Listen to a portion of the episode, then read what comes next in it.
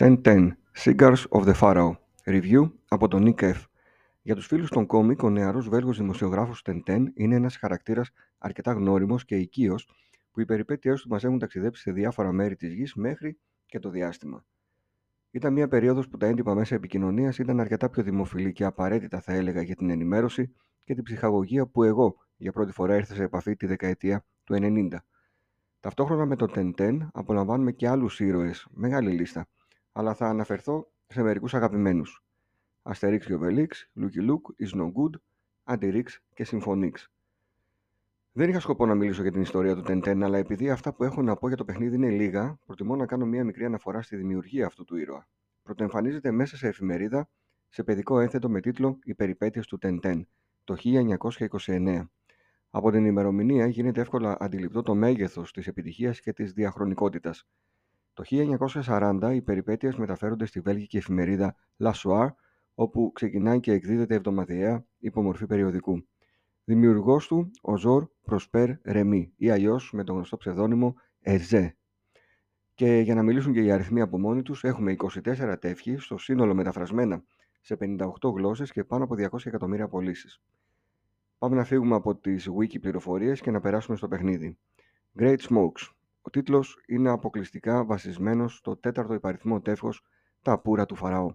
Όσοι έχουν διαβάσει το τεύχος προφανώς και δεν θα δουν κάποια διαφορά στην εξέλιξη της ιστορίας, παρά μόνο το ότι γίνονται μέρος της περιπέτειας παίρνοντας τον έλεγχο του Τεντέν και όχι μόνο, γνωρίζοντας όλους τους χαρακτήρες, λύνοντας εύκολους γρίφους και παίζοντας time sequence σκηνές που πρέπει σε συγκεκριμένο χρόνο να εκτελέσετε την ακολουθία πλήκτρων που προβάλλεται στην οθόνη.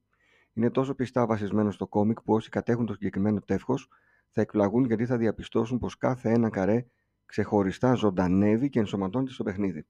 Το ταξίδι ξεκινά σε ένα κουραζιερόπλαιο στη Μεσόγειο, όπου ο Τεντέν γνωρίζει έναν Αιγυπτιολόγο, τον Δόκτωρ Σοφοκλής Σαρκοφάγους, ο οποίος έχει την, ε, στην κατοχή του ένα πάπυρο, οι πληροφορίες του οποίου πιστεύει πως θα τον οδηγήσουν σε μια ανεξερεύνητη κατακόμβη στον τάφο του Φαραώ Κιχ Όσκ, ενώ η συνέχεια επί της οθόνης, αν και θα συνιστούσα να αναζητήσετε το συγκεκριμένο τεύχος είτε σε PDF είτε σε κανένα βιβλιοπωλείο ή περίπτερο.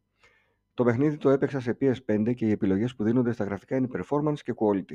Σίγουρα η απόδοση στο performance είναι λίγο καλύτερη, χωρίς αυτό να σημαίνει ότι στο quality θα έχετε μεγάλη διαφορά και στις δύο περιπτώσεις το παιχνίδι τρέχει καλά έπειτα από ένα update που δόθηκε πρόσφατα. Το μεγάλο πρόβλημα για μένα ήταν η κάμερα και ο χειρισμός σε αρκετά σημεία και γενικότερα η επιλογή στο να βγει το παιχνίδι ως action adventure. Θα προτιμούσα να ήταν ένα καθαρό 2,5D platform με επίλυση γρίφων. Σε αυτή την ε, μορφή είχε κυκλοφορήσει το προηγούμενο παιχνίδι της σειράς το 2011, 1010 The Secret of the Unicorn, όπου το πάντρεμα των στοιχείων αυτών εκεί θεωρώ ταιριάζει καλύτερα. Αλλά αφού επέλεξαν να είναι και δράσεις, θα έπρεπε ο σχεδιασμός των χαρακτήρων να είναι πιο λεπτομερής και όχι να θυμίζουν τρισδιάστατα μοντέλα του 2005 με κακό lip sync. Άλλο ένα σημείο που είναι ενόχλησε είναι το stealth, το οποίο σε σημεία γίνεται εκνευριστικό. Αν θέλετε να περάσετε ευχάριστα ένα Σαββατοκύριακο χωρίς να δυσκολευτείτε με γρήφου, υπάρχουν δύο που θεωρώ ήταν καθαρά θέμα η επίλυσή τους, και να έρθετε σε επαφή με αγαπημένους χαρακτήρες της σειράς σε μία περιπέτεια στην Αίγυπτο, επενδύετε άφοβα σε μία πτώση τιμής. Διαφορετικά, αυτό που ανέφερα και πριν. Προτιμήστε να διαβάσετε το κόμικ και όχι μόνο τη συγκεκριμένη ιστορία, αλλά οποιαδήποτε περιπέτεια του νεαρού δημοσιογράφου ε, επιλέξετε, το σίγουρο είναι ότι θα σας ταξιδέψει. Ένας λόγος που με επηρέασε στο να αποκτήσω το παιχνίδι εκτός της νοσταλγίας και της αγάπης στα adventure είναι η Pendulo Studios, η οποία εδώ δεν έβαλε τα δυνατά της. Με βάση το βιογραφικό της εταιρείας στο παρελθόν, έδωσε πολύ καλύτερα δείγματα adventure παιχνιδιών όπως τη σειρά Runaway. Τα δύο πρώτα σας τα προτείνω άφοβα. Yesterday, το πιο πρόσφατο Black Sad Under the Skin, με πολύ καλή ατμόσφαιρα, αλλά στην περίπτωση του 1010 φαντάζομαι τους περιόρισε αρκετά στο να μείνουν πιστοί στην εξιστόρηση του κόμικ. Βαθμολογία 6 στα 10.